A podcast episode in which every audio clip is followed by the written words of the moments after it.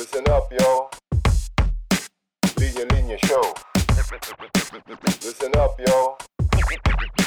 Linya Linya Show. Listen, listen up, yo The Linya Linya Show Bumabalik every week Parang yo-yo Sa office, sa condo, sa FX, sa kanto Walang pinipili, basta pili-Pilipino Listen, listen up, yo The Linya Linya Show to the millions and millions of listeners around the world.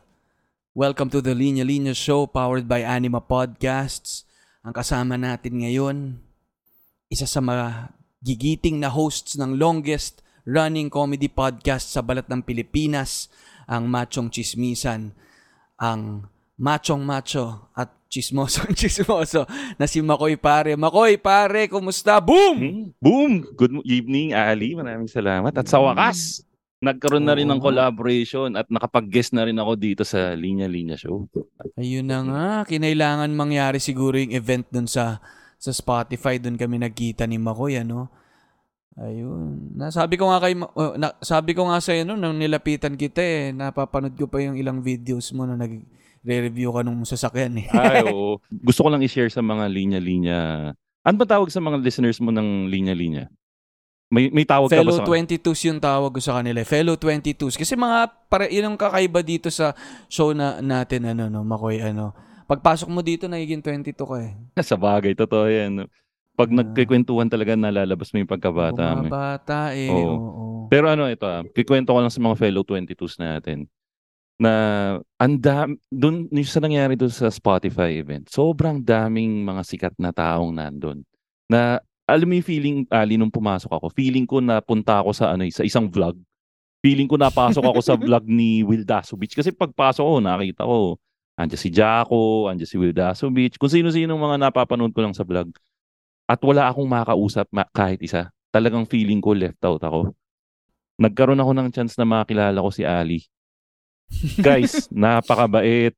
Nagkaroon ako ng instant friend. So, talagang ano, ma- ako yung ano buhay na testamento ng pagiging mabait na tao ni Ali. Grabe. Oo. Eh, Ano yan eh, mabait na tao slash hindi rin sikat. Katulad ng mga iba doon. No? Hindi lang, sikat na mga lang. nandun. Mag, magsama-sama tayo. mga saktong sikat lang. Sama tayo mga sakto lang. Oo. Hindi naman tayo makikipagsabayan sa mga yan. Oo. So, nandun lang kami sa gilid. no? Oo. Pero, happy ako na nag-cruise ang landas natin dyan. At sabi ko nga, Uy, maganda to na makapagkwentuhan tayo, no? Ah, sa pod. Kaya, salamat sa pagpapaunlad, Ay, oo. Makoy, ano? Oo naman. Kinilig talaga ako nung ano, nung sinabi mong mag-collab tayo dahil yun din ang isang bagay na nakalimutan kong gawin nung dumating ako sa event. Kasi nung nagsimula kang, nung nagsabi sa akin na subukan nating mag-collab bro para sa mga fans natin, matry natin na ma- mapasaya sila dahil dalawang mga show yung magta-try na magsama. Doon ko naisip, o nga no, pwede pala ako makita ng ibang tao dito. So, talagang Mm. malaking bagay talaga yung na-meet kita nun sa sa event na yun. Ayun, ito ang simula ng maraming bagay. Ay, ano? oo. Pero gaya ng lagi kong tinatanong sa mga nagigest dito, Makoy, yung una kong tanong ay ano eh, kumain ka na ba? Ay, kanina, kaninang ano, tanghalian kasi isang beses lang kumakain sa isang araw. Kaya Alam mo, napakinggan na ko ata sa isang episode nyo yan. Oo. Na parang nag-aano ka eh. Mad. Nagkiki- nag-aano ka ba? Nag-IF ka? IF saka ano saka ki- ah, low carb, low carb hindi na pala keto, low carb lang, dirty keto. Kasi pre, tumatanda na tayo, hindi pwedeng mataba pa rin. Hindi hindi mo siguro hindi, hindi mo siguro alam Ali kasi nga yun nga bago pa lang tayo magkaibigan. Ano dati akong 320 pounds. O nag-lose ako ng 100 pounds, 110 pounds halos nung kasagsagan ng pandemic. So talagang na-achieve ko yun dahil dyan sa diet-diet na yan. Yun, good job. You're looking good, man. Ganda ng ano mo, ganda ng lagay mo. Pero, so ngayon, isang beses ka na lang kumakain. Or yun nga, pinapatakbo mo yung 16 hours nung IF. Hindi lang 16 hours eh. Kasi nga, kunwari, ano, katulad... Sabi mo dun sa pad ng isa, 36 hours yung inabot mo sa isa. eh. yung isang, yun yung ano, pag medyo feeling ko eh, naging makasalanan ako, 36 hours yan, kaya yan. Pero yung normal day ko, 20, 22, 22 or 23 hours yung fasting. 2 hours yung kain. Na, pero syempre yung 2 hours, di naman ako kumakain ng buong 2 hours noon. Oh. Nagbubuffet pala ng dalawang oras. Parang yun eh. yung window ko lang ng kain. Sa kapag if ever na kumain ako, yan, walang rice, as much as possible, walang carb. Yan. Walang carbs ba lang. Yan. Good job. Pero paano paano mo natawid? Siyempre kung galing kang 320 na siguro talagang natural sa'yo na ah, kumbaga mag ano, no, ind- indulge sa sa kain, banat ng kain. Paano paano anong mindset mo, anong ginawa mong preparation para kayanin? Ano ang pinakasusi sa tagumpay ko, pre, yung misis ko. Kasi Yan. nung tumaba ako, nagkaroon ako ng dalawang instances na nawalan ako ng consciousness. Oof. Oo, Oh yung isa sa pat, ah, ironically sa patay, sa burol ng patay, paupo ako sa upuan, na-miss ko yung upuan and then parang sabi nila nag-blackout daw ako for a Oh good my 10 seconds. Na God. na hindi ko na, na natandaan. Kaya parang iniisip ko nga pag namatay tayo, pre. Parang switch lang daw eh. Yung parang parang iniisip ko na ah, yung ini- ini-imagine natin pag namatay tayo, parang may liwanag, magpa-flashback lahat. yung nangyari sa akin, pre, as in literal black lang eh. Na parang parang para kang ma, ano, aparato na inoff. Ganun lang. Tapos yung isa naman, nagkwekwentuhan kami ng misis ko, umupo din ako ng Indian seat bumaksak daw ako doon tapos di niya na alam. So, yun yung naging wake up call namin ng, sa akin ng, mag- ng misis ko. Tandang-tanda ko yun, January 1 yung naging start namin mga 3 years ago. Tapos yun, hard stop yun, pre. Pagkatapos ng kainan ng Christmas and New Year, talagang hard stop na strict diet yun. Hmm. Conscious ka na no nung nag nasa ah, mga salo-salo ka ng ah, Christmas. Ay, oo, pre, humardcore ako nun. Parang sabi mo, ano, huling huling kain na to. Oo. Parang last supper to. Ginawa ko mannerism ang pagkain nun, pre. Seryoso, pre. Lahat ng pwedeng kainin, kinain ko na nun. Talagang every chance. Kaya yun balat yan. ng lahat ng ano, no? Kung anong, kung anong Oo, balat. Oo, pre, kahit anong balat yan, kinain ko na yan. Talagang ganun, para masulit. Ganun. Oo. Mm. So, paano naman yung ano? Siyempre, siguro kung mapunta dyan yung usapan natin, no? masarap isipin yan eh, na simulan. No? So, mahirap nga yung simulan eh. Nasimulan mo, pero yung pinakamahirap yung masustain. Paano mo naman nasustain? Ay, ano, yung sa pag-sustain, dyan ako mas, ma, mas magaling. Kasi meron ako natutunan sa isang namayapa akong tito. Siya, nagsisimula siya dating tumigil mag-yosi. Parang yosi, yosi smoker, ano, smoker siya for more than 20 years. Ta- tapos sinabi niya, "Pa- paano ka tumigil? Sabi ko, tito. Sabi niya, "In- ano, tumigil ako ng isang araw. Tapos, nung pangalawang araw, sabi ko sa sarili ko, pag gusto ko magyosi, sayang yung isang araw na tiniis ko. An- hanggang humaba ng humaba. Sa akin naman, sinimulan ko yun nung around 18 years old ako.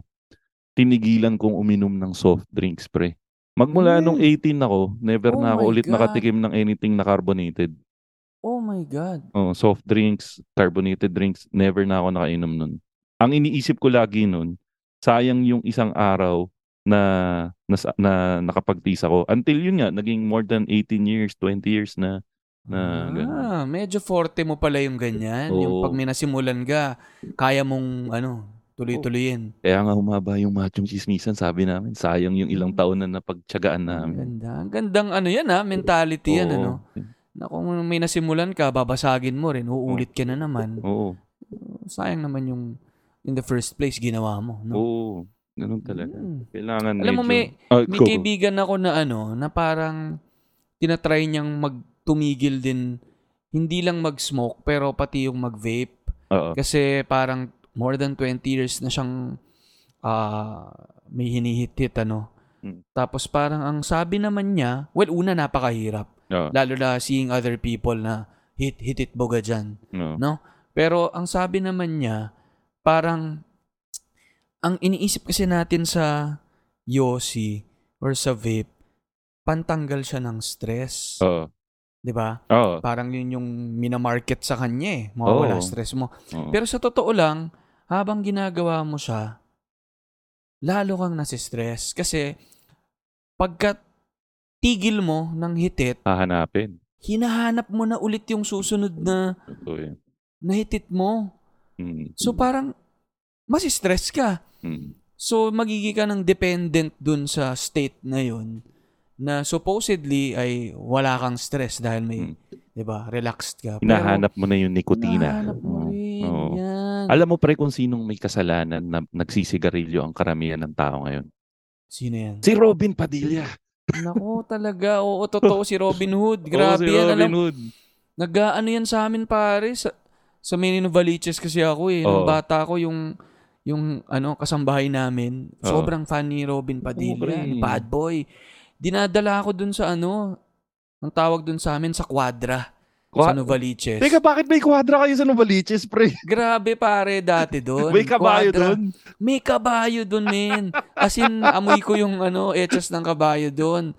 So, merong kwadra malapit sa amin Mm, na doon nagsushoot si Robin Padilla Oo. Ng bad boy or Mm. kung maging sino ka man yun. Oo. Dinala niya ako doon, no? Tapos nakita ko si Robin Padilla, o nasa Mm. sasakyan niya, siguro Lancer yun. Mm. Tapos nakaano talaga siya, oh. Ah, yung... Nakaigang ganun, Naka, no? oh, putik that. nakaigang ganun Oh, lang siya. trademark Tapos, signature niya yun eh. Signature niya yun eh. oo, tapos totoong nakaganon siya. Mm. Tapos nagyoyosi lang. Para doon sa mga nakikinig sa audio, yung ano, ilalagay mo yung dalawang kamay mo sa likod ng Mhm. batok mo. Yan, ganun yung forma ni Robin Padilla no? dati. Oo. Pero siya talaga yung grabe kasi forma at Oo. ano nung asta ng yosi niya, eh, no? Mm. Pero ang isa sa parang tingin ko ah, since ako fan din ako ni Robin Padilla growing up, yung exact moment na madaming tao or madaming kabataan na nag-decide na magsisigarilyo ako, doon sa pelikulang Bad Boy ni Robin, nung nag-ahit siya ng buhok niya. Tapos Oh my ano ang ginawa niya? Binuga niya dito sa kamay niya yung usok. Hmm. Sabay Hmm. ipinahid niyang ganun sa ulo. Pre, Putik yan. parang mari, nung kung nanini ano, kung natatandaan mo yung scene na yun, maririnig mo during that exact moment around more than 5 million na kabataan ang nag-decide, puta, magyoyose ako. Grabe, may ganun siyang ano, may Oo. mga ganung asta siya, no? Na Oo. nilagay sa kamay, sabay ginawang gel yung usok. Tatawa ako sa ginawa. Di ba? Parang ginawang, Eh, so, hinagod niyang ganun. mm. So, yan eh. So, ikaw, hindi ka nagyosi Ayan, talaga? yan ang di ko natutunan. Sinubukan ko yan, Ah. magpa-cool. Tatandaan ko pre yung mga kabataan ko pag may dinidiskarte ako na kunwari, 'di ba pag Sabado pre dati ang uso, may may practice sa school. Mhm. Magkikita-kita pa rin kayo. Tapos Mhm. para cool ka sa mga klase mo, bibili ka ng Yossi. Habang naglalakad kayo, kunwari, magaling ka na Mm. Pero ang nakakatawa doon, pre, binibili ko Philip. pang tito na, pang tito na agad. Pang tito, pre. Me- mentol. Habang ano yung, ba ang ano nun? Ano ba yung cool na ano nun? Marlboro? Malboro, Malboro ang ano, Marlboro pula. talaga. Pula dapat. Pula. Oo. Ah, O kaya pag medyo gipit ka sa budget nun, Winston. yan. Eh kaya lang ngayon, 'di ba yung ano, iba na yung mga sikat ngayon, eh, yung mga ano, Winsboro.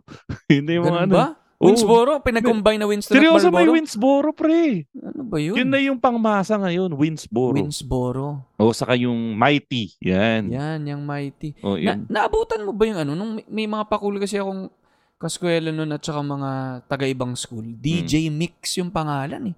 Yun ba yung ano? Yun yung Candy na Yossi? Hindi ba yun yun? Ay, di! Alam ko yan! DJ Mix, yan yung pang... DJ Mix Medyo, eh. yan yung minarket nila na medyo pang...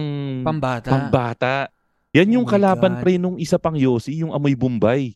Mm, ano ba mo yung? Amoy Bombay. Meron dati yung Amoy Bombay Meron. na Yossi. Ah, eh. meron ano? Good Gudang ba yun? Gudang, gudang nga yata yun. Or, basta essay yata. Basta ito, sinasabi sa Gudang. chat, sa mga Patreon natin. May Oo. may ah, may essay pa nga yata. Ayan, gu- gudang Yan. giram.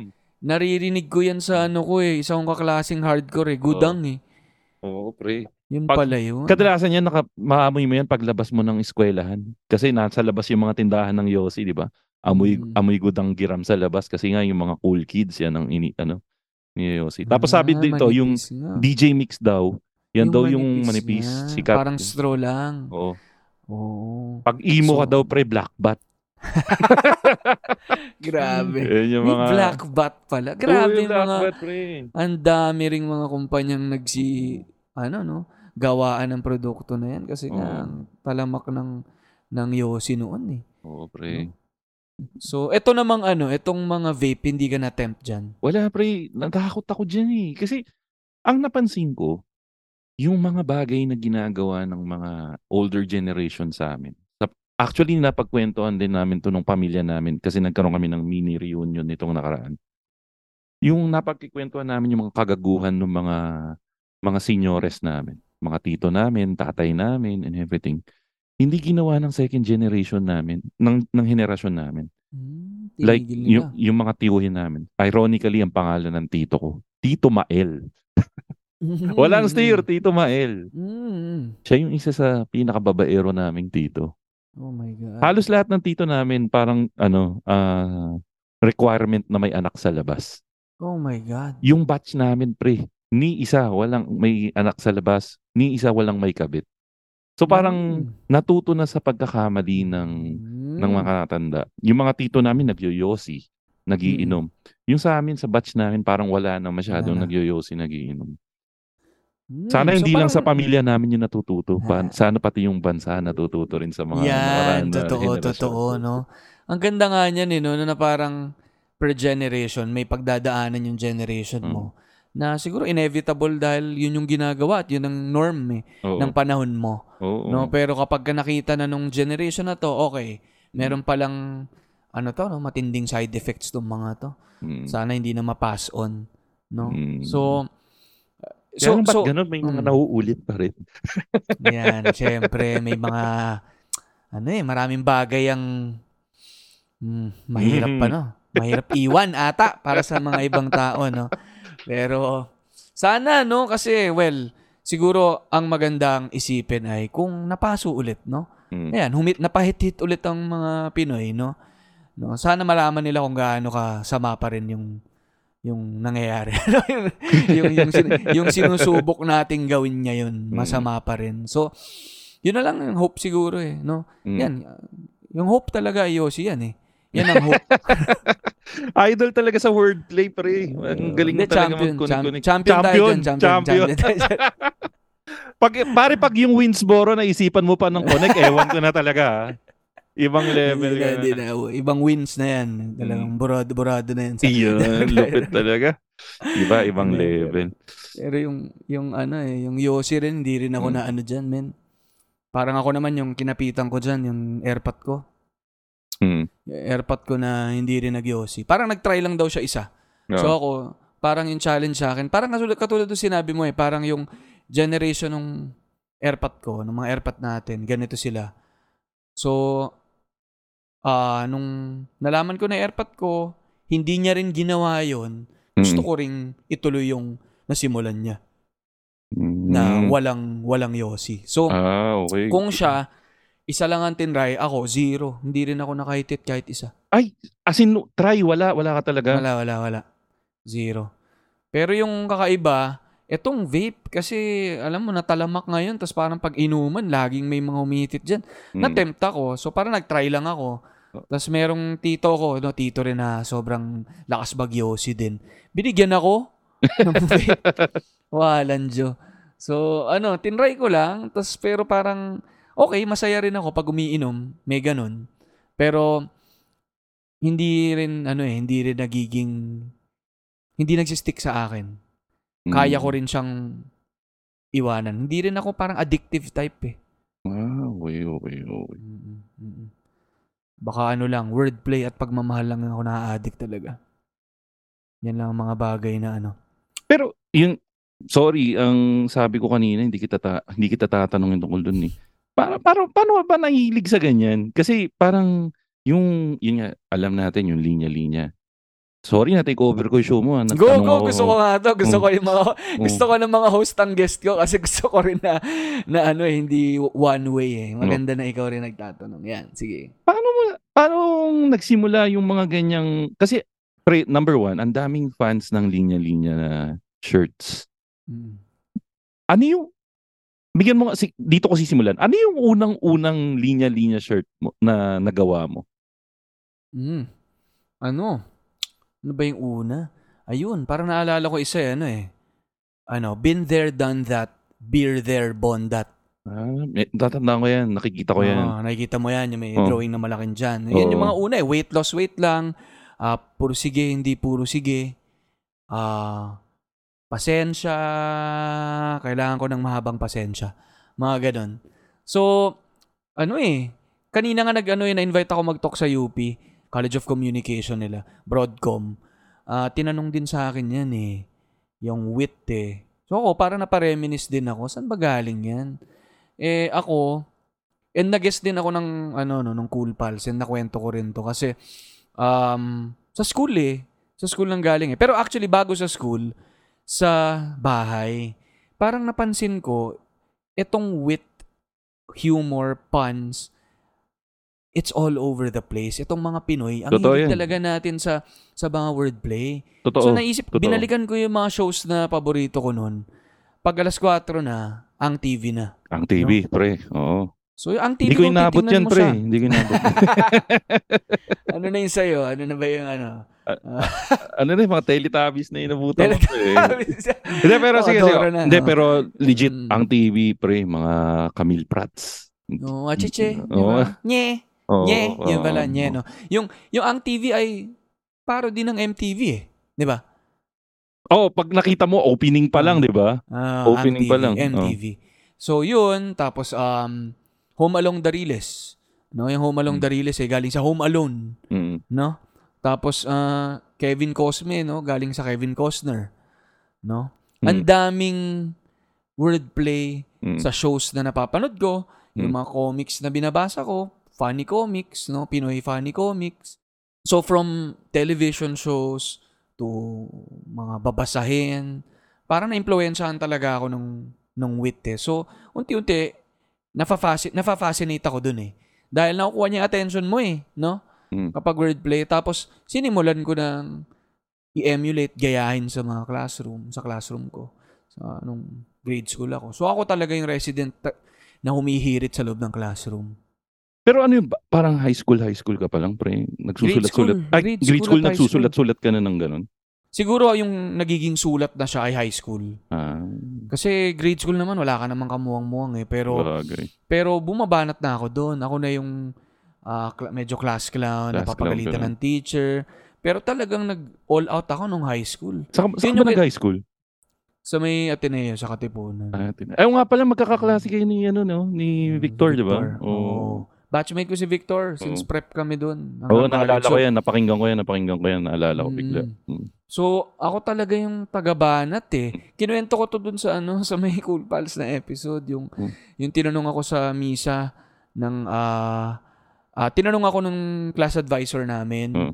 ah, dahil magkakaroon kami ng ah, baccalaureate mass. Ano eh, graduating na kami, fourth year eh. Eh, class vice president ako noon. Sabi niya, oh, class, anong gusto nyong kainin sa ano? Salo-salo sa baccalaureate mass. Mm. Siyempre ako, taas akong kamay. Sabi ko, sir, baccalaureate. Mm. So, yan. Mga ganun lang. Nabanat lang na, na, ano lang ako eh, medyo wholesome din eh. Hindi Oo. rin ako yung bastos, hindi rin ako yung, yung parang papagalitan na Oo. magagalit na sa yung teacher. Ganong klaseng humor lang ako eh, na ah, makulit, relatable. So, doon, na-practice ko. Tapos, ang napansin ko, ang lakas makakatch ng attention. Mal- malakas Maka- talaga. Makadisrupt Mm. yung yung wit and humor. So parang, uy, hindi ako ano ah, hindi ako jock, hindi ako prom king, hindi ako ah, MVP ng basketball. Ah, wala wala akong alam na musical instrument. Pero teka, may may superpower ako sa paghirit ah. Oo, pre, pre, yung mga superpowers na kapag hirit na yan, pre, yan yung mga kasangkapan nating mga hindi kasing pogi ni Derek Ramsey, pre. yan, yan. Oo, pre, ang lakas makapogi ng humor. Mm, mm, mm, mm. Kaya nga nung, ano, ang laking bagay nung sumikat si Ramon dati. Di ba? Fa- Oo. naging, naging linyahan Grabe. ng fun is the new pogi, di ba? Yan. Nagbig, ah, yan yung isa sa mga magandang bagay na ginawa ni Ramon Bautista para sa henerasyon natin. Mm. na tayong mga hindi kasing pogi ni Derek Ramsey, hindi kasing pogi ni Aga Mulak, hindi kasing pogi ni John Lloyd Cruz, nagkaroon tayo ng sarili nating kapangyarihan. At ang Totoo. kapangyarihan ng pagiging nakakatawa. Totoo, totoo. And ano eh, da, stick, stick to your strengths. Eh, Oo, pre. yan ang bigay sa atin. No? Ako siguro, ano na lang, nag-bloom na lang siguro ako nung tumanda eh. Pre- Eh, pre, pre, yung, yung pa, ito ah, walang, walang steer. Matatanggap natin talaga na pangit tayo or hindi tayo kagwapuhan ng kabataan natin. Ewan ko lang sa'yo kasi ikaw may pera ka. Tagate ninyo kay. Wala kayong karapatang maging pangit na mga Hindi, may hindi. kaya. eh. Akala Kami- mo lang, akala mo lang, akala mo lang. 150 ang baon mo, Ali. Hindi, hindi. Toto, 30 ang baon ko nun ha. Sa 30 Ateneo, pesos. 30. Oh, grabe. Grabe, men. 30. Nung grade school to, ah. Grade school. Grade school. Parang di ko matanggap na kami. may atinista Marami na 30 kami. ang baon. Marami kami doon. Akala mo lang. Akala mo lang. Pero lamang yung mga kabaro ko doon. Pero sige, Maraming- nabanggit mo na rin lang. Tawag dito, paano, kasi ma- kaming, ewan ko ah, sana hindi ka ma-offend ah. Kasi Hmm. pag sinabi kasing, tanggapin natin, pag sinabing atinista, kadigit niyan, mayaman, Burgis. burgis. Hmm. So ibig mo sabihin, may mga atinista na Yan. hindi 150 ang babasagin baon. natin yan. May mga atinista na hindi anak ni congressman. May mga Ayan! atinista na hindi Marami kami. walang grocery. Marami Oo, kami niyan. atinista na hindi nakatira sa compound na Yan. na go go kong way ang apelyido. May mga atinista Marami ganun. kami. Marami kami. Kasi So may ano, may atinistang ano, Batong Bakal ang apelyido at De La Cruz. meron, meron. Marami. Kasi yun ang misconception eh. Lalo na grade school and high school. Hmm. Siguro mas, ano eh, mas gets ko yung college eh. Pero yung grade school at high school, 20% ng population namin ay scholars. Hmm. Kasi may program na ganun talaga Ah, ang pero ikaw hindi ka scholar. Hindi ako scholar. Oo. Hindi ako scholar. Pero 20% ay scholars. Ah, yung iba doon may mga half scholar, 50%, nagaano yan, chine-check pa yung kina-counter check pa yung mga bahay, yung para makita kung applicable ka doon. Bukod doon, sa totoo lang, eto gusto ang ganda nga na ngayon na natin napag-uusapan to eh. Ngayon lang napag-uusapan. Pero yung Ateneo kasi nagi siyang parang dream school ng mga lower middle class. Kami yun.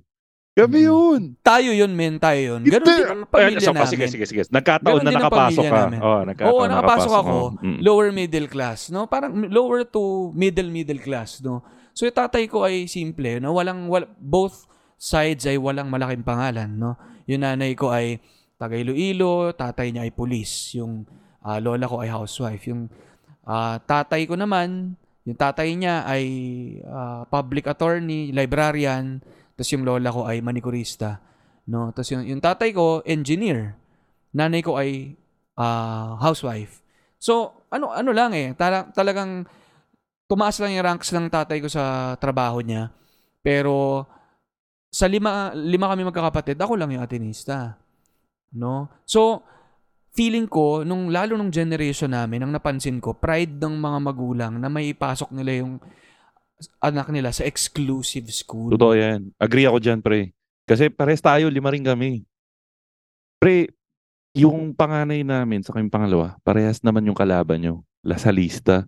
Pre, pag, pag may kwentuhan, yan ang bida. Pre, yung anak ko, taga Lasal yan. Yan, yan. Parang yan, yan ang, ano eh, yan na ang isa sa mga trophy ng mga Mm. magulang, lalo na sa henerasyon natin, yes. na masabing yes. taga Ateneo, taga Lasal lang anak ko.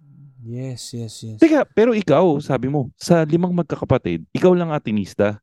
Mm, pero ano, Panganay ka ba? gitna. Hindi nagkaroon ng pagsiselos. Wala. Eh, puro taga-Harvard yung mga kapatid ko. Ang hardcore pala ng tatay mo. mga eh, sa ka- taga-ibang bansa yung mga yan. Mga ano yan. May So, mga kumbaga, ikaw pa yung medyo natipid. Puro kumbaga, mga kumbaga, kumbaga, pa. pag ikinumpara ka sa aming mas mababang mga pinag-aralan na eskwelahan, ikaw yung pinag-public. Okay, Hindi naman sa minamaliit natin yung ano, hindi naman sa minagmamaliit natin yung public school system. Kasi ikukumpara mo sa Harvard, biglang inateneo, mas mahal nga naman doon. Malayo. Hindi, biro lang, biro lang. Yung ate at kuya ko, mga mas malapit na eskwela sa amin. Parang sa akin lang sinimula nung nanay ko eh, na mag-attempt na, siguro napasok sa mundo niya yung, uy, may Ateneo pala. Eh, ta- ano eh, probinsyano rin nanay ko eh. So parang, uy, may ganyan pala. So, inattempt niya ako ipasok doon. So, napasok ako doon. Pero yung mga kapatid ko, puro sila sa mga mas malalapit na school, sa Novaliches. Pero nung college, doon na, puro na naging lasalista tong mga to. So, lahat ng kapatid ko, tatlo sa kanila, ay lasalista. Isang Miriam. So, ganun. Pero Ganun ang malulupit ano. ang mga eskwelahan ng mga kapatid mo ha. Hindi yan hindi yan basta-basta. Isipin mo antindi. Saludo ako sa tatay mo. Antindi. Naka lima Lasal Ateneo sa Miriam. malupit, malupit yung tatay mo. Saludo ko sa tatay mo. O, kaya yun, na- nagulat din ako sa tatay ko na ano eh. Na yun niya, mag-isa siya, no? Mag-isa siyang kumakayod. Lima kaming pinag-aaral. Umabot sa point niya na sabay-sabay kaming ah, ang tataas ng tuition. Pero inuna niya talaga yung education. So, parang investment niya talaga rin sa, sa amin sana na nag-ROI na airbat. Wa- Pero ano, yan yung masarap na feeling sa tatay ngayon. Hindi naman yan yung, kasi di ba mainit na, mainit na topic ngayon yung sinasabi nila na ginagawang ah, parang insurance policy nung iba, nung mga ibang magulang ng anak. Pero guys, hindi masamang bumawi sa magulang lalo nang kung alam mong pinaghirapan nila. Hindi kayo nila dapat obligahin. Pero kung ikaw may kusa ka na bumawi sa magulang mo, guys, iparamdam nyo kung lalo na kung nakakaangat-angat ka naman ngayon. Napaka napakasarap sa magulang na maiparamdam mo sa kanila yung mga pagkain na hindi nila kinain para mapag-aral kayo sa magandang paaralan. Tapos ngayon ipapakain mo sa kanila ngayon. Paramdam nyo naman, di ba?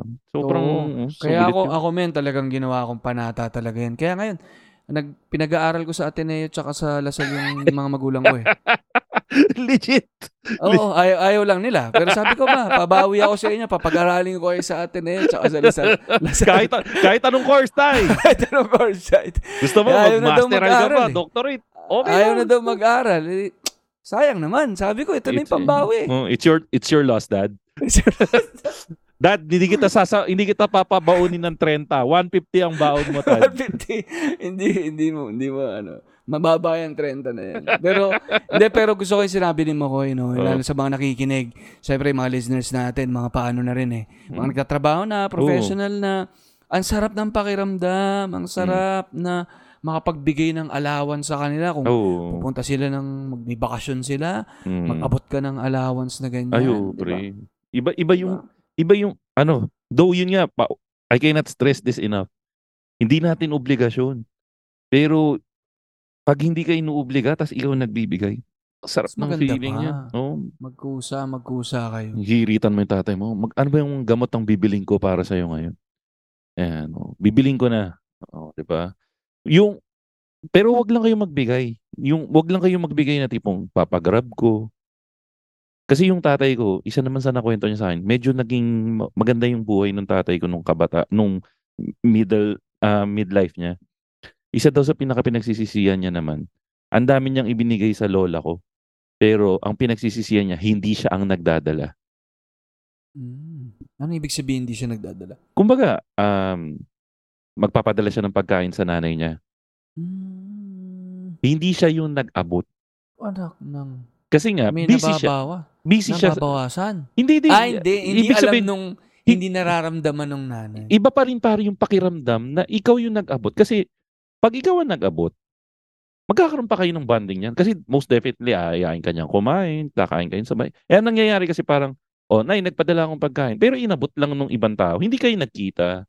So, kung may chance kayo, i- wag ang lang, wag niyo lang ipagrat. Ikaw, ikaw yung mag-abot. Kaya pag Oo. ako may chance din ako, ganun din yung ginagawa ko sa tatay ko. Mm. Kahit na medyo magkalayo kami, nag-e-effort ako na pumunta to. So, minsan hindi yung amount eh, no? Pero yung gesture na... Oo, pre, yung gesture. Ano, yung, a- yung a- action na nandun ka. As maram, ano, maramdaman nila yun. yun Saka yung kahit mahalaga. minsan, pre, pa, ang mga matatanda, pre, aayaw at aayaw yan eh. Yung tatanggi. Yung mga hihirit na, na, wag na, okay na yan, hindi na kailangan, hindi na kailangan. Pero ang totoo, pre, gusto lang nun, pipilitin ka. Pipilitin mo sila. Yun lang yun. So, i-ano nyo lang ng, ayan, sabi nga ni Santi, binil, yung sa, isa sa Patreons natin, binilan ko yung, binilang ko ng TV yung dad ko, pinagalitan ako. Mhm. may, mga ganun eh. Pero yan, syempre ano nila yan, lambing nila yan. Pero alam mo Lambing. yun, ma-appreciate nila yan. Hindi, pare, i- i- yung sa akin din, ginawa ko rin dati yan. Binilang ko ng TV dat tatay ko. Galit pa ako kunwari. Pero bag, meron kasing tindahan yung tatay ko. Pag napapansin yung TV niya, bago TV niyo, mang heady ah. Ay, bigay ng anak ko yan. Yan. Oo, mga ganun. Ta- Yan. Yun yung mga hindi mo alam na maikikwento na lang sa yung kapitbahay na ay yung anak, ay yung tatay mo proud na proud sa yan. Hmm. Kaya yun, grabe naman. So, sa mga nakikinig dyan, no, ito na yung prompt nyo na mag-abot sa magulang nyo. At saka kayo mag-abot. Kayo mag-abot. ba kahit na magkano, pero the the act itself parang wow. Ma matatouch yung mga yan kahit nasusungitan ka pagkatapos ano. Yung mga hihirit-hirit yan na, wag na, pirahin mo na lang, yung mga ganun. Kasi di ba minsan hihirit na mga ganun. Minsan lambing lang yun. Pero pag pero pagsabihan nyo rin kung minsan nararamdaman nyo na parang toxic na, pagsabihan nyo rin. Oo, minsan kasi Mm, mahirap na magpalaki na magulang eh. Totoo. Totoo. Oh, Pero kumbaga ano eh no. Nararanasan na rin namin ngayon yan. Tumatanda na yung magulang namin. Tapos yung Ay, kapatid kong bunso, siya yung nandun sa bahay namin. Mm. Siya na rin yung parang nagdidisiplina minsan sa magulang Ay, oo, pre. No? Yan ang ano. Okay din ako yun, bunso ako. Ako yung isa sa naiwan dati sa bahay. Napakahirap pre mag-alaga ng magulang. Talagang ano, i- babawian ka sa mga kalokohan na ginagawa mo nung kabataan ka. Nang ganun talaga. Pero ano rin yan sa atin na maging ano no, maging patient, maging ah, understanding sa kanila kasi syempre, 'di ba? Bago rin sa kanila yan eh, yung pagiging matanda. Bago sa kanila.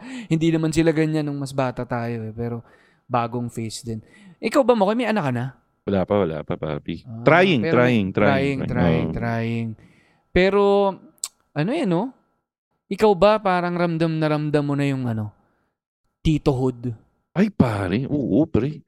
Sa dami ng pamangkin ko, lalo na't wala akong sarili ko pang anak, naida-divert ko yung yung paternal instincts ko dun sa mga sa mga pamangkin ko. Na ang ginagawa ko, eh, parang ano ba yung mga ayaw kong gawin sa akin nung ah, ano, inaalala ko yung mga tito ko dati.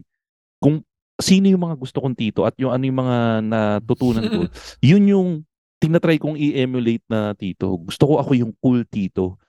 Gusto ko ako yung tito na pag naalala nila ako, pagpatay na ako, nakangiti sila. Na parang, naalala mo nung dinala tayo ni tito sa Manila Zoo? Yung mga ganun tayong tito, di ba? So, Mm. as much as possible, gumagawa ako ng memories na kasama yung mga pamangkin ko. Yung tipong pag naglambing sa akin na, Tito, mechanical keyboard naman dyan. Yan. O yan, lala sa, ano, papadala natin yan. O kaya ako na mismo yung magdadala. Talagang, I try to be the cool tito. Para at least, kung, yun, yun, yun, ang, yun ang goal ko sa buhay. Pag namatay ako, pag inalala ako niyan, gusto ko nakangiti sila. Pag nagkwentuhan silang magpipinsan, gusto ko maganda ikikwento nila doon sa mga pinsan nila. Yun. yung- Ganda. Ako parang papunta na rin dyan sa ganyan. Eh, no? Dumadami na yung mga pamangkin. Pero ikaw ba, paano yung naging transition mo to titohood? Parang napansin mo ba na, or parang meron bang instance or moment na nasabi mong, okay, wala, tito na talaga ako. Ah, mayroon. Ah. Mayroon tayong Mm. instances na ganyan. Yung minsan kasi parang naranasan ko na yung um, willing ka na mag-sacrifice para sa sa pamangkin mo. Na parang, Mm. y- alam mo, ah, ang drama pre, yung tipong putik ikakain mo na lang. Biglang humirit na, putik. Sa- Oh, Sige na nga, wow. ikaw na lang bibilan ko. Mga ganun. Tito na yan, tito, Tito na, na yan, yan. pre. Ti- Kasi kung nagpapaka ano ka pa, eh, binata ka pa and ano, parang hindi, pang-ano ko pa to, panggigimi ko pa to. eh. Meron meron ng ganun pre. Iba iba talaga mararamdaman mo talaga na ano na nandiyan na talaga siya. Nandiyan na sa puso mo na tito ka talaga. Saka syempre yung classic na tito jokes lumalabas na rin. Ah, iba na ah, andyan na talaga yan. Pero feeling ko yung yung tito jokes ko bata pa lang ako, tito jokes na ako eh. Oo. Kasi nga napalibutan ako ng sandamakmak na Yan. tito. Oo. No, yung iba hindi blood related. Oo. Talagang tito mo. eh. Pare, sa subdivision namin, andyan yung mga tito kong Ilocano. Yung mga tito kong nagpapakawala ng kambing dyan. May pet na kambing para eventually yan magiging Kakatayin. pulutan. Oh, pre, oo. May tito kong mga Bisaya, tuturuan ka ng mga bad words na Bisaya. Ba- l- ano, yun, tingin ko yung yung isa sa pinakamagandang nag-develop ng karakter ko ngayon, kung sino ako ngayon, is because of the environment that I had growing up. Ang daming tito figures na nagbigay sa akin ng ano, ng aral kung ano ang gagawin at kung ano ang di gagawin. So, Alam mo, ay, go, go. ang naisip ko tuloy Makoy, parang kaya nagiging ganyan yung role ng mga tito eh. Kasi pag airpat ka, hindi naman ako airpat ano, pero parang feeling ko, pag tatay ka, iba yung nabibuild mong relationship sa mga anak mo eh. Oo. Gusto mo rin kasing may, ano eh, yung pagiging, Authority. yung pagiging ta- authority, di ba? Parang pagiging tatay, ay tatay ka talaga. Oo. Pero, at least sa generation ng mga, ti- ano, ano, natin, nung mga bata tayo, para yung tatay natin, talagang authority, firm, Mm. hindi masyadong makaka- ma- maloko, Oo. para matutuhan ka, maturuan ka ng mga, ito yung mga values. Exactly. Pero yung tito mo, Yan ang na magbibigay sa iyo ng una mong eh. bold. yan, totoo, yung Yan mga ang- una mong oh. mga experience, Oo. tikim ng kung ano-ano. Oo.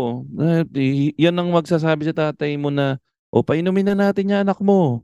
Tito Hmm. mo ang consent ayan sabi nga dito, tito mo ang konsentidor. Consentidor, yan. Oo. Ya- kung sa kumbaga yan ang magpapatikim sa ng mga bagay na hindi mo makukuha sa tatay mo. Medyo Mm. pangit pakinggan na. totoo, totoo. Pero totoo eh. Tas, Totoo. di ba, masya- masyado ka pang bata para mapabarkada. Oo. no? Hindi ka pa masyadong matanda para may... Kasi kapwa mga bata mo yun eh, na hindi pa rin naman nakakainom, wala pang kalokohan masyado sa buhay. Kaya yung tito mo yung malakas loob eh. Kasi, at kaya rin malakas loob niyan, Makoy, kasi hindi naman yan uuwi sa nanay mo eh. Exactly, exactly. Pero Wala meron akong ano, meron akong tip para sa mga kabataan. Na- Ayun, alam mong tito kapag ginagamit mo na kabataan, pre. Putik. Mga Yan. kabataan niya yun. Pero kung ikaw medyo ano nasa ikaw gusto mo mas makilala ang tatay mo. Gusto mo mas makilala parents mo. Magpakwento ka sa tito at tita mo kung paano ang nanay at tatay mo. Preferably, gawin mo yan pag wala yung tatay at nanay mo. Pag nasa long trip, kunwari, nakatabi mo sa long trip yan or nakatabi mo sa isang lugar, magpakwento ka. Magugulat ka sa mga malalaman God. mo. And it would let you understand kung ah, mas maiintindihan mo kung bakit ganitong tao ang nanay at tatay mo. Magtanong ka sa mga tao na mas nakilala yung nanay at tatay mo noong unang panahon, nung hindi ka pa Mm. nag exist Totoo. Totoo, ang dami mong matututunan, mas makikilala mo magulang mo. Promise. Al- alam mo, kailan, kailan lang makoy, nangyari yan sa amin eh. Di, Siyempre, dala na rin ng pandemic, ano, na, na parang magkakasama kayo sa bahay. Eh, yung tito-tita ko, ta- kapitbahay lang namin, nasa tapat ng bahay namin. Yun, nagka-gathering kami eh, na inuman, kami magpipinsan, tapos nandun yung tito-tita ko. Grabe, inabot kami ng anong oras. Tawa ng tawa. Ang daming revelations. Exactly, di ba? Nakikinig ngayon yung tatay ko, nakikinig ng podcast din eh. No? Oo. Ang daming revelation sa kanila nung nanay ko Oo, di ba? na kami na ano kami dahil grabe magturo to si si mami at daddy sa amin pagdating sa love life pero grabe pala mga pinagagagawa nyo Di noon. ba? Di ba? Malalaman mo na ano, yung tatay mo, ganito nanligaw sa nanay mo, ah, ganito sila mag-away dati. Kaya mas maiintindihan mo kung bakit sila ganyan ngayon. Yun, Mm. tama. And again, dahil nandun yung tito at tita ko, sila yung testament at mas marami kaming narinig from them na hindi masabi ng nanay at tatay ko. Exactly, exactly. Kaya, na nabubuko, tapos wala sila magawa. Hindi nila Oo. matanggi, ma- makat, hindi sila makatanggi kasi Hmm. gets na ano eh, na totoo eh. And siguro, umabot na sa edad na naman, tatanda na namin, no? Nasa level na puro adult na kami na Oo. gets nila na maiintindihan na namin yan at okay lang no na meron kayong mga kalokohan noon at Oo. sana ngayon nagigets nyo na rin na may mga kalokohan kami pero Oo. kita mo naman magkakasama tayo maayos naman kami Oo. Na, naalala ko, bago nawala yung nanay ko, ang dami na naming mga biro na hindi mo mai imagine na gagawin mong biro sa nanay mo. Talagang ano, kasi nga, nag, mag evolve ang relationship mo pag mas nakilala mo sila. Yan. It's, kaya kailangan pakinabangan nyo yung mga tito nyo. Ito sabi dito, yung isa pang ginagawa ng mga tito, isusoli ka ng tito mo pag ayaw ka na nila kasama. Di ba? Di ba? Okay. pag nasobrahan na Pag tsaka makulit ka na at tumae ka na sa short, ka na, ibabalik ka na niyan sa ibabalik nanay ka na. Oo. at saka ano eh no Pag, pero yun pag expired Oo. na yung cuteness mo, ibabalik ka na niya. Totoo, totoo, totoo, totoo. Tigas na ulo, hindi ka na responsibilidad ng tito mo, no? Yan na yung yan na yung kuko, ano sa'yo, no? Bibigwasan ka na yan kapag ka, pagka masyado ka nang Oo. makulit. Yun naman ang difference ng tito sa sa OG na nanay at tatay mo. Yung OG at nanay mo, ano man ang gawin mo, napakaliit ng chance ang iwan ka niyan. Yan, yun Oo. naman. Kasi, Oo. yun nga, eh, no? yun ang magandang dynamic din, eh, no? Kasi, o sige, cool yung tito mo, sila yung magbibigay sa'yo ng mga kalokohan. Pero kapag may nangyari sa'yo, syempre, una pa rin pupunta sa'yo dyan, airpot mo, nanay mo. Di ba? Parang, Exactly. dahil, may sila, may sarili rin silang, di ba?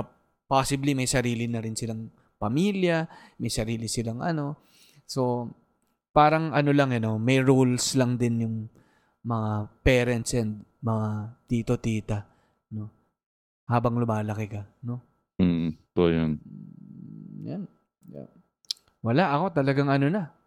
Hindi na matatakasan at kailangan ng tanggapin at i-embrace. And I think yung mga listeners natin sa podcast, no, marami dito ay nasa twilight zone na ng kabataan, papunta na ng pagkatito or nandito na, no, or Mm. pagkatita, no. Kaya parang ano, kung ako ang ganda rin ng mga narinig ko kay Makoy kasi parang instead na ah labanan mo siya, eh, Ay, tanggapin mo. i- Tanggapin ano, mo. embrace titohood. Ang Yan. titohood, walang age yan. Dami, the, the time na maramdaman mo yung tito instincts mo, embrace mo na lang. Wala ka nang magagawa dyan. Just embrace titohood. Yeah. No, marami, marami ka rin namang matututuhan sa pagkatito, no? Mm. At ano, ikaw naman, ang ganda rin sinabi ni Makoy na ano eh, na may chance yung generation mo, kayong mong mag magpipinsan, magkakapatid, na ma- ma-break yung mga generational problems, ano? Mm. yung mga na, mga mga ah, kalokohan or mga pwede nang baguhin nung generation nyo from the previous generation. Oo. Chance nyo na. Pero tingin ko rin Makoy ano, tingin ko rin parang magkakaroon at magkakaroon din ng sariling mga problema yung generation natin na babaguhin din hopefully nung susunod na mga tito at tito. Oo. Pero syempre, kailangan mo pa rin tansyahin yung pag-idolize mo sa mga maling gawa ng tito at tita mo. Yan. Yan. Parang bansa din yan. Oo, wag kang Oo, panatiko sa, lo- sa tito mo. Yan, oo. Nang tamang kalokohan lang. Oo. Pero kapag ah, yun na nga, inaano mo na, sinasamba mo na yan at saka, Oo. di ba, ina-apply mo na sa mga maling bagay ang mga natututuhan mo sa tito mo. Mm. Ako, ah, awat na yan. No? Mm. Yeah. Mm. Sarap ng kwentuhan. Sarap, Grabe, sarap, napasarap nga tayo. Makoy, Oo. sabi ko pa naman kay Makoy. Pero pag kwentong titohan talaga, nauuwi sa ganito eh, no? Ay, oo. At, ang, at ako, ako siguro isang napatunayan nito na isang takeaway natin sa episode na to. Di naman pala kailangan ng lagi may alak, no? At saka na may pulutan. Ay, Kapag ka oo. may ganitong usapan. Oo. Teka, et, kailangan nating alamin to. Meron ka bang Hmm. boy sa pamilya nyo? Kasi yung tito boy, lahat ng pamilya meron yan. Meron ka ba? Ah, Sure yan. Sa, Meron. pami- sa, pamilya sa, sa pamilyang ah m- ah, atinistang pamilya, meron bang tito boy? Uso ba ang tito boy sa Ateneo? Nako naman. Sure na sure meron. Meron akong tito boy nasa States. Ah, si ti- tito boy. Ah, sa States. Laging may tito boy. Totoo, totoong may tito boy ako sa States. Tsaka tita baby. Ay, tita States. baby. Si, oh, tita baby. Yan, yan ang magandang baby. pangalan. No? Kahit, Yan. kahit anong tanda mo, baby ka pa rin. Yan. Yan. Kupit niyan. Tsaka, tita girly. Meron din tita girly, no? Tito boy. Pero, hindi mawawala yan, ano? Pero siguro, wala na sa ano natin, sa generation natin. Ano na bang, ano na bang stereotypical name ng tito sa generation Oo natin? no, putik na paisip ako dun, no. Kasi parang, most definitely, sa batch natin, wala nang tanga na magpapangalan ng boy sa anak nila. Oo. Un- Ano un- unless, eh. unless sobrang gago mo na lang sigurong magulang, no? Wala na sigurong magpapangalan ng boy at girly. Oo, no? Ah, wala na. Pero ano nga yun? Baka nga Ano itong, common? baka nga itong edad na, baka nga itong henerasyon natin, dito na natin makikitang maging extinct ang tito extinct boy. ng mga boy yung mga bata ngayon na nagti-TikTok generation, hindi na sila makaka-relate na may tito boy sa bawat pamilyang Pilipino. Totoo. Ito ang generation na may mga bata ng Daenerys ang pangalan. Tita Daenerys! Tita Daenerys. Tita Miley! Tita Miley. Yan. Justin! Tito Justin! Eh, mga K-pop na siguro mga tito, tito. Tito dyan, Chong! oh. Tito Chong. Malam, malamang merong Tito COVID ngayon, di ba? Oo, Tito COVID. Pa. Pero yung mga basketball, yung mga Tito Lebron, siguro, Tito Ay, Kobe. pare, oo, ano, may tit- sigurado. Meron akong kilalang Kobe. Oo. Seryoso, meron akong kilalang Kobe. Kasi kita mo, Kobe Paras. Ilan taon na si Kobe Kobe Paras. So may Oo. mga generation na, yung mga ge- generation na Kobe, ano na, pre, adults na sila. Tatanda na nga. Oo. Putik. Ito, sabi ni Jade, yung anak daw niya. Si Ay, Dwayne Wade. classmate daw ng anak niya, Dwayne Wade ang pangalan. so ano na eh, no? Yung influensya rin ng ng pop culture at saka ng ano, no, ng media sa generation natin. Pero sa Ah, generasyon natin, totoo, totoo naman, sa generasyon natin, sandamakbak din naman ng ano eh. So mo, ang dami na nga eh. Oo. Tingin ko, y- yun ang hindi mawawala. Depende na lang sa uso. Katulad sample, anak ni Bayani Agbayani. Lahat yun, ano, Talia reference lahat yun. Oo nga pala, no? Oo. Talia reference lahat yun. Yun yung sa Mm. henerasyon niya. Yun nga sa atin, madami ng Lebron na bata, madami ng Kobe na bata. O, Magkakaroon kayo ng Tito Wamos. Tito Amos. Grabe naman. Tito Kong Grabe. TV. Tito Yeah. Kong TV. Mga podcaster na nga mga Oo. pangalan siguro. Hindi pare, ah, pinakamalupit. Dito makikita kung gaano katindi yung mga nakikinig sa atin. Pag nagkaroon ng Tito Makoy at Tito Ali. Yan, ako, ang dami Oo. na. Nako, Tito B. Oo. Tita Tony daw. Tita Tony. Ako. Oh my God. No? So, wala eh. No? Yung tama, no? reflection din ng generation nyo yung mga pangalan. Pero misteryo pa rin yung baby at boy. Ako meron akong teorya eh. Kaya ata mga boy, ah baby, nonoy, mga palayaw ata sa bata eh. 'Di ba Nonoy, Oo. boboy, Oo. um, yung, yung tawag sa maliliit na ano yan sa probinsya eh. Oo. Nene. Pag, pag gusto mong palitin yung pangalan, dodoblehin mo. Mm. Oh, si Nene, si Boy, si Boy, ano si ano Buboy. Si Buboy, Oo. si Nonoy. Oo. So, I think doon eh, no? Sa probinsya ata, no? Oo. Yung ganun. At saka, yun nga, wala masyadong TV. Wala masyadong media. Ikaw ba Kaya Ali, ano? meron kang ano? Childhood ah childhood ah, palayaw. Naku, dito lang ata marireveal to ah. Oo, Oo. Anong childhood palayaw ay- mo? Ang nickname ko ay Isong. Isong. Saan galing Isong. Isong? Ang layo naman sa Ali nun. Ang Pangalan ko, magugulat ka, Allison. Ah, Alison ka ba? Hmm. Ikaw yung isa sa mga pangalan na pangbabae na Mm, ipinangalan sa lalaki. Mm, mm. Pero iilan an- lang kami, iilan lang kami. Pero may mga kasabay ako nakapangalan kong lalaki. Mm. No. May So, kilala ako, Richelle eh. Sa lalaki. Meron Richelle. ding Michelle, M-I-C-H-E-L. Oh, yeah, nakarinig na rin ako ng Michelle na. Pero yung Michelle Andre naman, ano yan, parang French ata eh. Oh. Ano. Pero yun, ako kasi Allison, Isong. So, Isong. ganun ang technique ng, ano eh, nung, Oo, parang nung papaba. mas bata Parang tayo masama eh. rin yung ano eh, parang gusto nila mabaho yung ano eh, yung Mm. dating eh. Katulad, Lahat kami. oh, ano kat- kami, ah, ako, Isong. No. Yung utol kong bunso, Deng. Andeng. Aldwin yun ha, Oo. naging Deng. Oo. Yung Minerva, naging Beng. oh, Yung, yung isa naman, naging Leng. oh, So, parang Leng, Beng, Deng, oh. Isong. Mm. Wow. Parang ano, hindi ka masyadong i-connect doon sa mga kapatid mo. Oo nga eh, parang nag-iba iba pa rin ako. ah. Parang sabi, man lang. ano eh, i- medyo i-curve natin ng konti. yun. Curveball tayo ng konti kay Ali. Easy. Kailangan may iba palagi sa akin. Oo. Seng. Ako ang palayo ko noon, makmak. Yan, makmak. Pero Ah. lahat kami naman sa pamilya namin, meron kami lahat tukso. Uso ba tuksuhan sa inyo? Nung magkakapatid naman. kayo? Sa'yo, anong Oo tukso naman. sa'yo? Ano ba sa akin? Ano eh? Dugyot ba? Hindi. Ano ba ako? Laging, ano ako, lagi ako nakasimangot. Men. So parang, lagi nila akong ginagaya na nakasalubong ang kilay. Ah, Tsaka, oo, si Mang. Parang, Si Mang. si Mang. Sa, Yan, sa amin, ano, lahat kaming magkakapatid meron. Yung kapatid, panganay namin si Pekas. Kasi ang Hmm. dami niyang freckles. Grabe talaga. Yung pangalawa eh. namin, oh, yung pangalawa namin, baboy. Kasi mataba siya. Oo, Oo. no.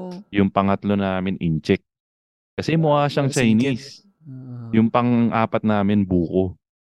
Kasi malaki yung ulo niya.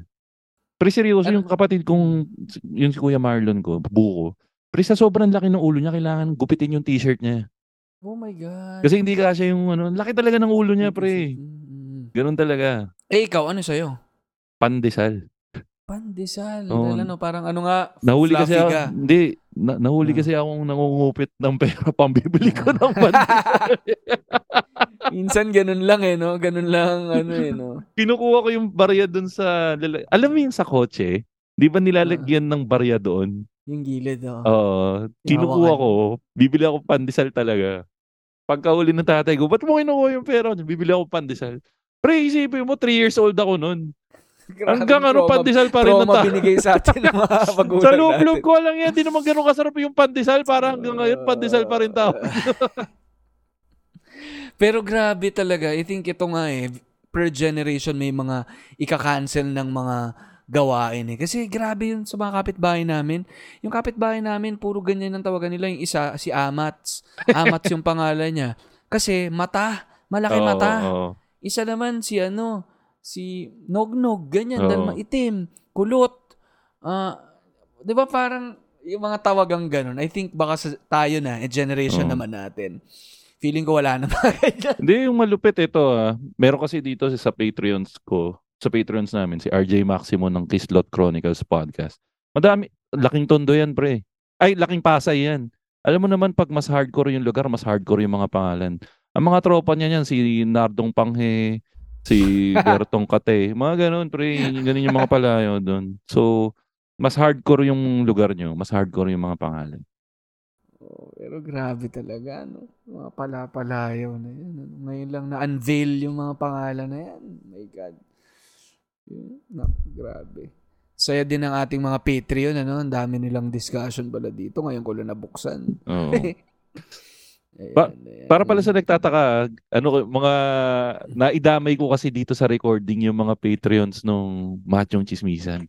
So, ano, para ma-experience ni Ali baka Oo kasi kanina nga, ko pa siya mukhang- kinukumbinsing mag-Patreon. So, kung nga kumbinsin, kung kayo nakikinig kayo dito at regular listener kayo ng linya-linya, kumbinsin nyo na si Ali na mag-Patreon para Oo mas maka, na. maka, maka, maka-encounter nyo pa siya ng mas, mada, mas madalas. Yun nga. Tsaka maganda rin niya na kapag may recording, may mga pwedeng sumama, no? Makakapagbigay din sila ng input nila. Mm. So, magandang idea yan, Makoy, ano? So, Saka isang ano, isang Mm. community yan, pre. Mhm. Hindi pa nag-full force yung Patreon namin. Meron kaming ano regular chat group na nagkaroon na ng sobrang daming friendship na nabuo dahil sa Patreon. So, Mhm. hindi lang siya para sa aming mga creators. Hindi para sa ating mga creators. Para din isa rin siyang way para ma-unite yung community ng mga taong nakikinig ng pod. Tama, tama. No. Yan, may natutuwan talaga ako kay Tito Makoy. Yan. Mukha tito ko naman dyan. sorry, sorry, sorry. Sige, Mako, sige, pare lang, Ah, Makoy lang. ah. Makoy pare lang. Ah. no? Pero, Makoy Tito, Ayun. yeah. Makoy For Tito, this Makoy episode, Tito. oh. Oo. pero ako super happy ako dito sa conversation natin, Makoy. Feeling ko matagal na kitang nakakatambay Ay, oo, Sa- pre. sa kanto yung dating, no? And Oo. feeling ko hindi ito ang huling beses Ay, natin definitely, hindi yan. Sana nga maimbitahan mo ulit ako dito. At most Oo. definitely, magko-collab pa tayo ulit at sana maigest ka namin sa Machong Chismisan Uy, podcast. no? tignan, abangan nila. Abangan ng mga fellow 22s na ikinig ng The Linya Linya Show, no? Siyempre, yung the longest running comedy podcast, Mm. no? Pero Ali, Tit- kumbaga oh. parang tito na ng podcast. ay, yun, yun nga, eh, Ali. Sorry, sorry. Ba- bago tayo, walang, di, okay yun, no, yun, Tari. Pero ito, um, from the bottom of my heart, Ali, gusto ko kasi mag-thank you dun sa mga tao. Kasi, um, yun nga, ang, ang Machong Chismisan kasi magsi-celebrate na kami ng isang dekada next year. Nine, nine years na kami. Wow. Next year, Wow. we're gonna be celebrating our 10th year anniversary. Pero we had a two-year hiatus yata. Yun yung time na bumaksak, ah, namatay. Para sa akin ah, nagkaroon kasi, may mga phases kasi yung podcasting sa Philippines. Nagkaroon ng time na namatay ang pod, na namatay ang podcasting industry. Madaming podcast doon sa batch namin ang tumigil. Andyan yung Mm. Good Times with Mo, Mm. andyan yung Becky Nights, andyan yung Two Girls One Cup. Ang daming, ang daming Mm. podcast. Nagkaroon kasi ng podcast revolution a few years ago. Mm-mm. And ang saya ko dahil na-rejuvenate yung podcasting world recently. Naka, Mm. um, isa sa mga alam natin hindi maganda ang pandemic pero isa sa malaging ma- isa sa mga pinaka nag-push na mag-grow ulit ang podcasting community ay ang pande- ang pandemic. Ang daming Mm. taong nag-try. Ang daming taong Mm. nag-try. Pero madaming konti na lang, hindi na kasing dami yung natira. Mm. At yung linya-linya, isa yan sa mga nagtaguyod ng podcasting nung time na walang nagpa-podcast. Yung linya-linya, isa rin to sa mga podcast na nag ah, na nag-inspire sa mga tao na mag-create ng sarili nilang podcast. At isa rin yung linya-linya sa mga podcast bukod sa lagi ko sinasabi yung Cool Pals na Mm. na na ano kami na na na inspire kaming bumalik. Pero yung linya-linya na naka-inspire din sa amin in one way or another na bumalik sa podcasting community. And for that, gusto kong mag-thank you sa linya-linya for raising the flag of podcasting nung time na walang nagpa-podcast. And sobrang sobrang ano, sobrang deserve ng linya-linya yung linya-linya podcast yung success na nakukuha mo ngayon. So from the bottom of my heart, thank you for Uy, ano for raising the flag and for uh, for uh, apo- yung nabuhay yung podcasting dahil sa mga podcasters na new blood na katulad nyo. And uh, sana tuloy-tuloy yung success nyo sa, dito sa Linya Linya show. Mm. Siyempre pati yung Linya Linya product kasi Mm. be honest pre, sobrang natutuwa ako sa Linya Linya. Growing up, fan ako nung ah, mga ganyang klaseng shirts. Mm. Kung buong college life ko, ang t-shirt ko nun, pati yung co-host ko na si Ingo, um, Spoops, Spoops Unlimited. Mm. And nasa same ano kayo eh. Medyo magkalapit Mm. kayo ng ano eh. Yan ang inspiration ko. Oo. At ano, Saludo tayo dyan sa ano, saludo tayo dyan sa Spoops. Pero yung Mm. linya-linya pre, sila yung linya-linya ngayon yung ano eh. Pag sinabi mong t-shirt na witty, linya-linya yung iisipin ng mga tao. So, congratulations din pare sa business mo na continuously booming. Grabe naman yun, Makoy. Hindi ako sanay na ganyan na. na- Salamat, Makoy, Oo. no? Pero syempre, dun muna sa podcasting, syempre, ah kayong pioneer nito, eh, no? Sa Mm. Pilipinas. At lalo pa nung panahon nyo na wala talagang nagpa-podcast masyado at wala Mm. nakikinig. Ah, kayo, nag-inspire naman sa amin din na mag- magsimula niyan, ano? Pero tama, naalala ko yung mga panahon na yun.